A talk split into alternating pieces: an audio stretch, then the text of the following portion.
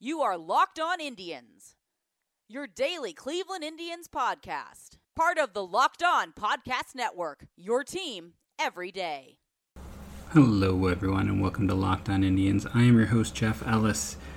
Uh, not a great weekend, right? Oh boy. Uh, I was watching the Indians game today for a bit before I had to go do some yard work. Uh, I got to see the one run that was scored, uh, so that was something. At least I got to see that. But if you were not watching the game at home, there were two interesting tidbits I have to talk about that they came up in terms of statistics, which was both of these occurred in the fourth inning, the inning where they did score. Uh, the Indian, Indians had gone 1 2 3 in eight of their last 11 innings, uh, just to point out the futility.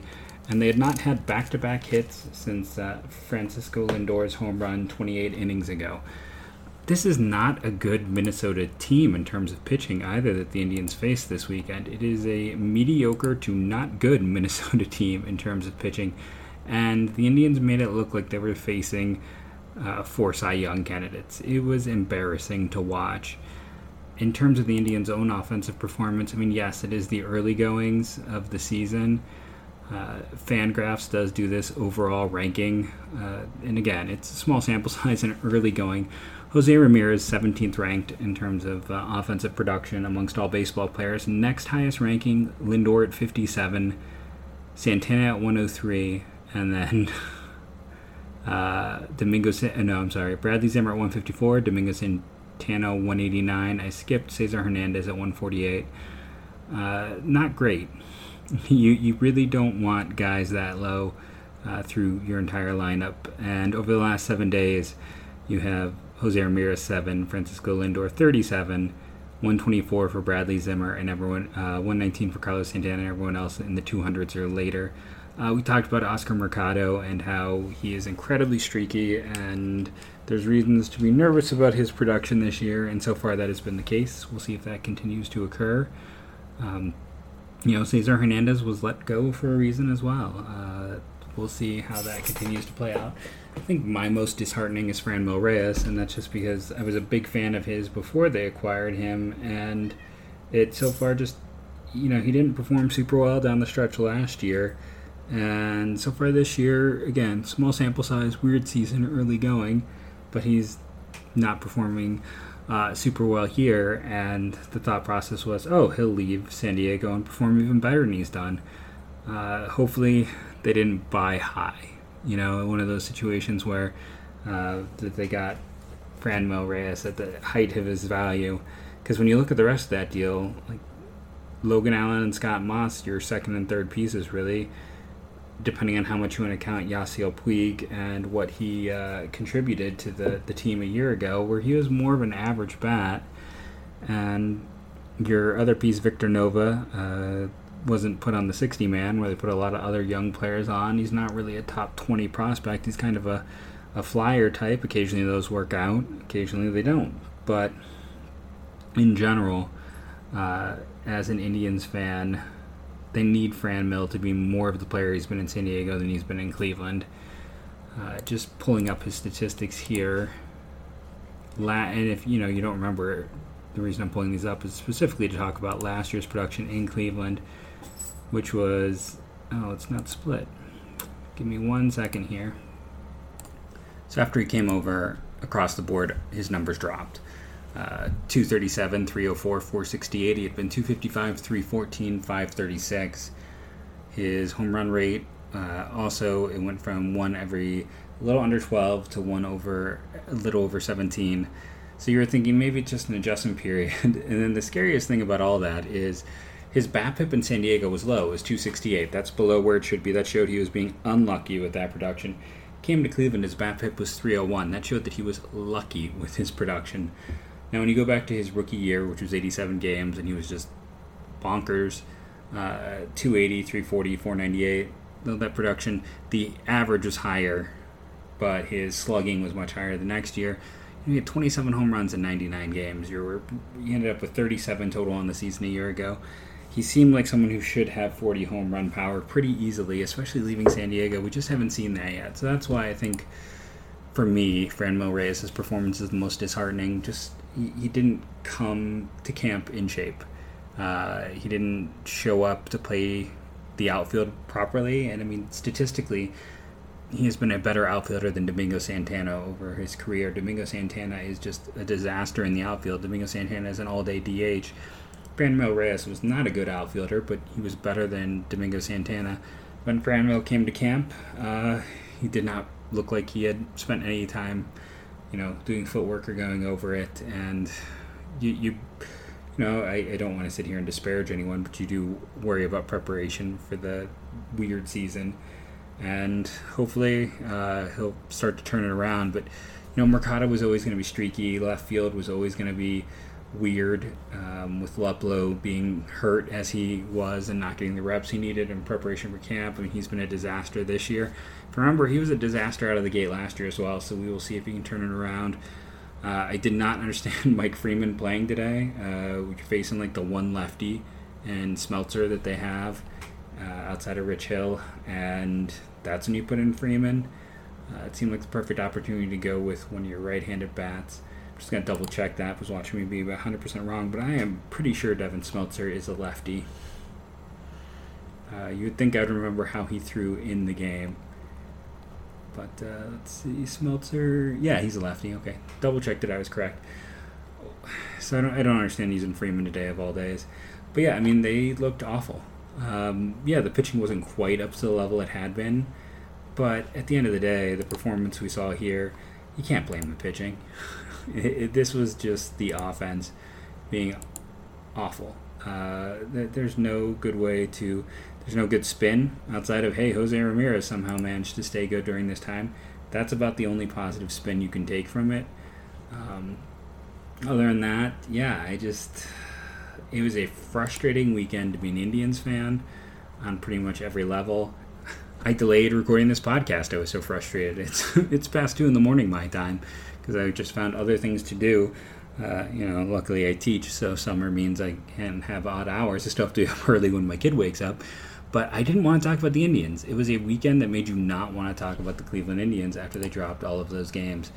Uh, so yeah, they have the Reds on deck. We're going to discuss the Reds, uh, do kind of that matchup showdown on the second half of the show.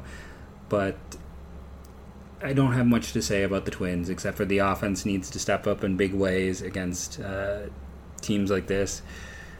The I, I don't feel like there's a whole lot of players I trust right now in that offense, and just it's a big reminder of how things started last year. This is a team that starts slow they can't afford to take two months to get things together like it took them last year. Uh, if you do that, your season's done. And frankly, uh, it, even if things go smoothly, which, as we know, nothing has gone smoothly in this baseball season, uh, the Cardinals are probably going to have to go on lockdown like the Marlins just did. So uh, it's just gonna everything's gonna get crazy. But I mean, at the end of August is a very likely time to trade Francisco Lindor. So if they don't get together in two months, it's going to make that decision a lot easier.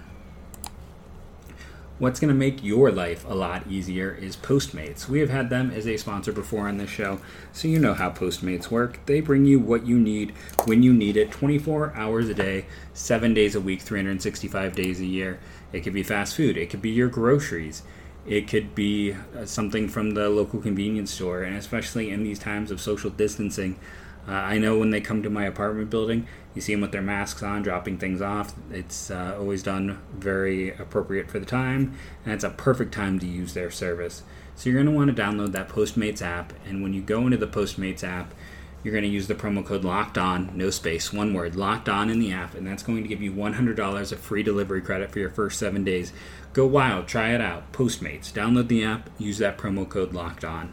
We do have one minor move to discuss uh, in terms of the Indians that James Hoyt, who they took off the 40 uh, man roster uh, in some of their recent, you know, juggling, was claimed by the Marlins. And since the Marlins claimed him, you know, the Marlins have claimed a lot of players because they are, you know, a disaster show right now. I could use some not so nice words, uh, but they are a disaster show, we shall say. They claimed Hoyt. The Indians worked out a minor trade, exchanged for cash considerations. We never know exactly what that means or how much it is. I don't think it's probably a ton. I mean, it's a ton, and probably to you and myself, uh, probably more than uh, most of us make in a year. But to a baseball team, I bet it's kind of a smaller figure, probably not even enough to cover a, a minimum salary. But uh, Hoyt is out. They liked him enough uh, in the offseason to put him right back on the 40 man and negotiate with him. So it's a little bit surprising to see that choice made, but uh, it was made. He is a Marlin. The Marlins need players. That's all we really have to say about that right now. Cincinnati Reds. Uh, this is a team with big aspirations that went out and made big moves to get uh, some talent and were very active in free agency. They're a really interesting team. Let's just talk about it. Let's do our head to head, as it were. I was kind of surprised to see that uh, Shogo Akiyama is still listed as our left fielder. I thought for sure he would get some time in center. If you listen to this podcast, I was a big fan of his. I thought the Indians should try to roll the dice on him in uh, free agency. He hasn't been that great to start the year, if I'm being honest. Uh, he's been okay, uh, he, and he was not someone who cost a lot. Remember, he was three years, 21 million. He was kind of one of the big sleepers for not just myself, but a lot of people. But uh, 211, 286, 263. So I, I, guess by saying he's been okay, I should really say he's been pretty awful. Um, when you look at the left field comparison, it's man, who who's worse? Like that's that's a, a loaded question at this point with the way Akiyama's played and the way that Cleveland has played um, with their left field platoon. I think just because you have Bradley Zimmer as part of that platoon right now, and he's arguably one of the Indians' better bats, you give the Indians the advantage here. Um, so we move on to right field. Nick Castellanos, on the other hand, uh, basically is a one-year rental for the Reds, and he was always an okay player in Detroit, but never quite lived up to some of his prospect hype. And then we got traded to the Cubs, he took off. And he's playing quite well out of the gate for the Reds, looking to hopefully make himself some money this offseason. We'll see how that works out with kind of the craziness of, of everything. But uh, with the way he is playing, that is a clear advantage to the Reds. Uh, I know I'm not doing my normal order of operations here. Um, I have roster resources open. I'm just kind of looking at the players' names and hopping back and forth. Mike Moustakas. Now, this, this is a tricky one because offensively, clear advantage. Reds, uh, he has always outperformed uh, Cesar Hernandez.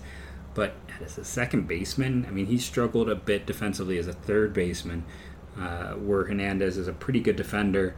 Uh, I mean, if you combine them together, that's a heck of a player. Hernandez's defense with Moustakas' offense. Moustakas' offense is you know, significantly better than Hernandez, but Hernandez defense is significantly better than Moustakas. And I guess, and there's two ways of looking at it. It's just a push, or that uh, at least Hernandez is an above average offensive player typically, and, you know, a, a above average to plus defender, where Moustakas is an above average to plus bat and a below average defender. Uh, I'm going to give it a push. Uh, maybe I'm not being fair enough to Cesar Hernandez, but he also hasn't played particularly great out of the gate and uh, Moose has been pretty good when healthy. He has had some issues with uh, illness and injury out of the gate, but I think that is an area that is a push. So we are currently all tied up through three positions. Eugen, I'm going to butcher his name, Eugenio Suarez at third base. Uh, you know, there's always those guys who get away from teams and you have to come back and regret it later. Him getting away from Detroit has to be a kick in the fans to uh, to Tigers fans maybe not quite on the Fernando Tatis to White Sox fans level, but uh, pretty close. I mean, Suarez has a ridiculously team friendly contract. He's been one of the best hitters in baseball. Solid defender at third. Was a shortstop, I believe, when the Reds first acquired him.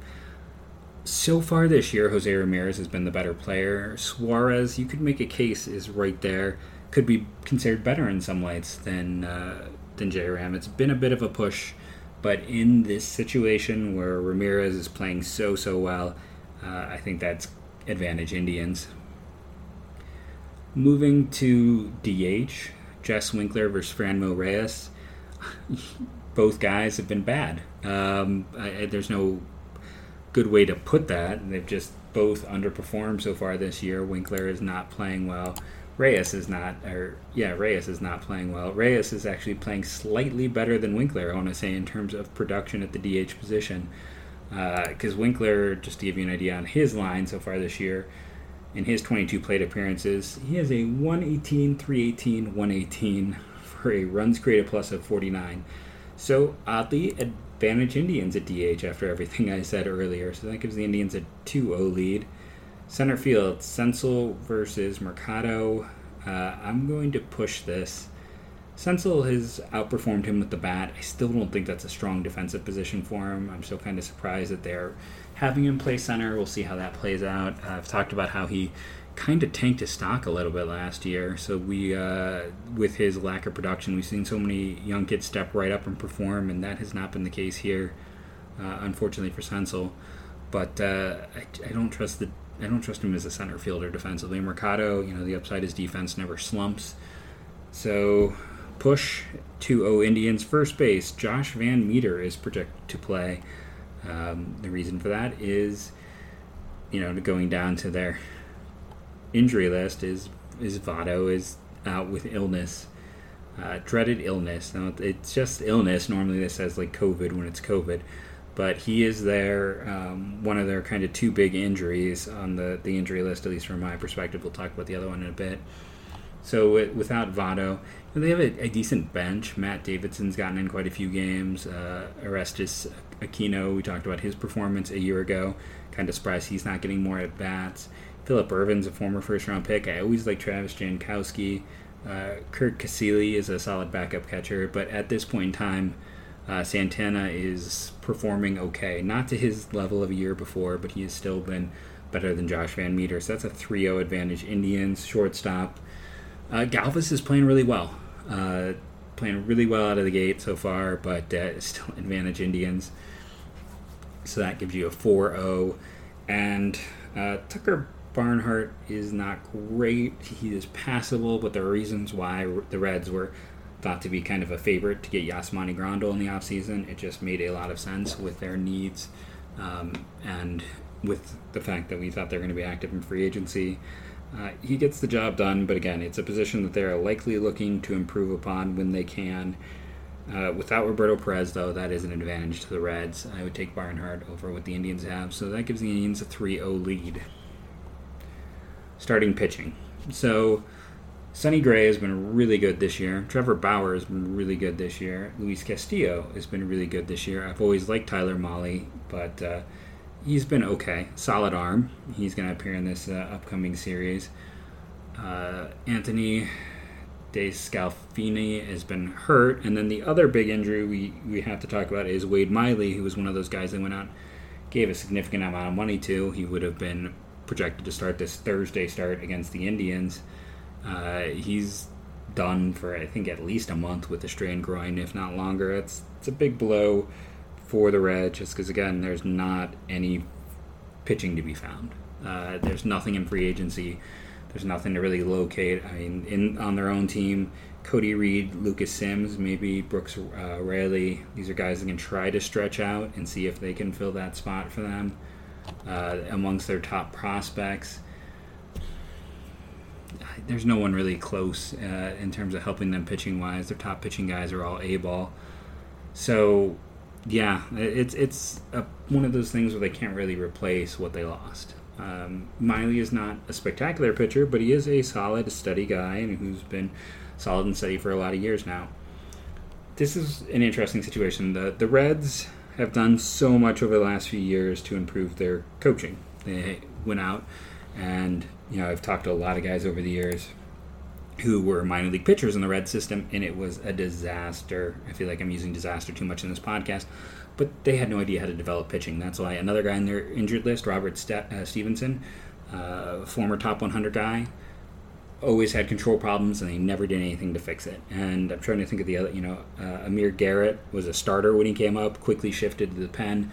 Because again, problems with control, and there were some other guys who moved quickly through that system. There were pitchers that they had noticeable flaws, but there was very little work done to improve it. Um, very little in depth approaches taken. It was all very old school, and that just didn't work. And that's why when guys came to Cleveland, that's why when Scott Moss makes the statements he did, uh, it didn't surprise me, and it's why they went out and added a bunch of driveline people this past offseason into the minors to work on the problems like that. Um, I'm blanking on their pitching coach, but he did a phenomenal job a year ago with helping guys like Luis Castillo develop and Sonny Gray rebound. Because if you remember when they got him from the Yankees before the 2019 season, his stock was about as low as it could get. And so far this year, you look at the uh, the rating system on Fangraphs, number two. Uh, he has been really strong out of the gate. He's coming off a great year a year ago. Uh, should open the Indians one. I almost feel like is one Bieber, who's just been absolutely unbelievable so far this year. Yeah, he's one. Okay, so that uh, Zach Plesac, side note, after his start, five. So just keep that in mind. Uh, Carrasco, 21, Clevinger 82, uh, Saval, I can never say his name right. AC is uh, 36. So it's interesting there. Uh, Clevinger, you worry a little bit um, what's going on with him just because he was so close to Bauer and how much of his development he thanked Bauer for.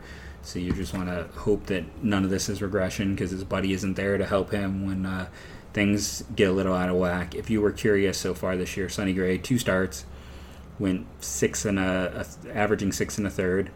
His strikeouts per nine are over 14 with a walk per nine barely over two. So, yeah.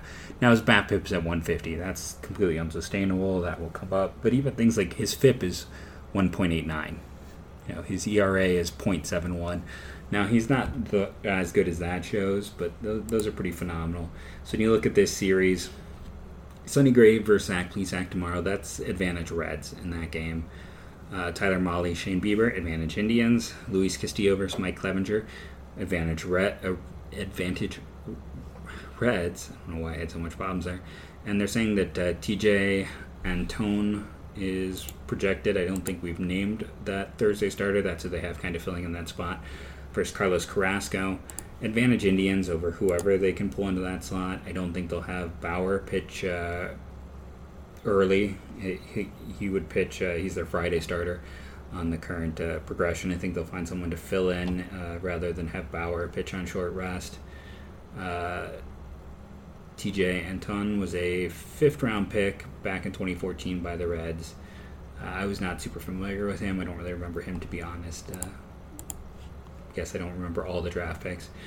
Uh, but that's who could be in there. So you're looking at, I mean, if it's hard to guess with the way the bats are and the way this team is playing right now uh, after this past week. But a 2 2 split is what I would project is the likely outcome right now, rotation to rotation, you line them up. It's advantage Reds.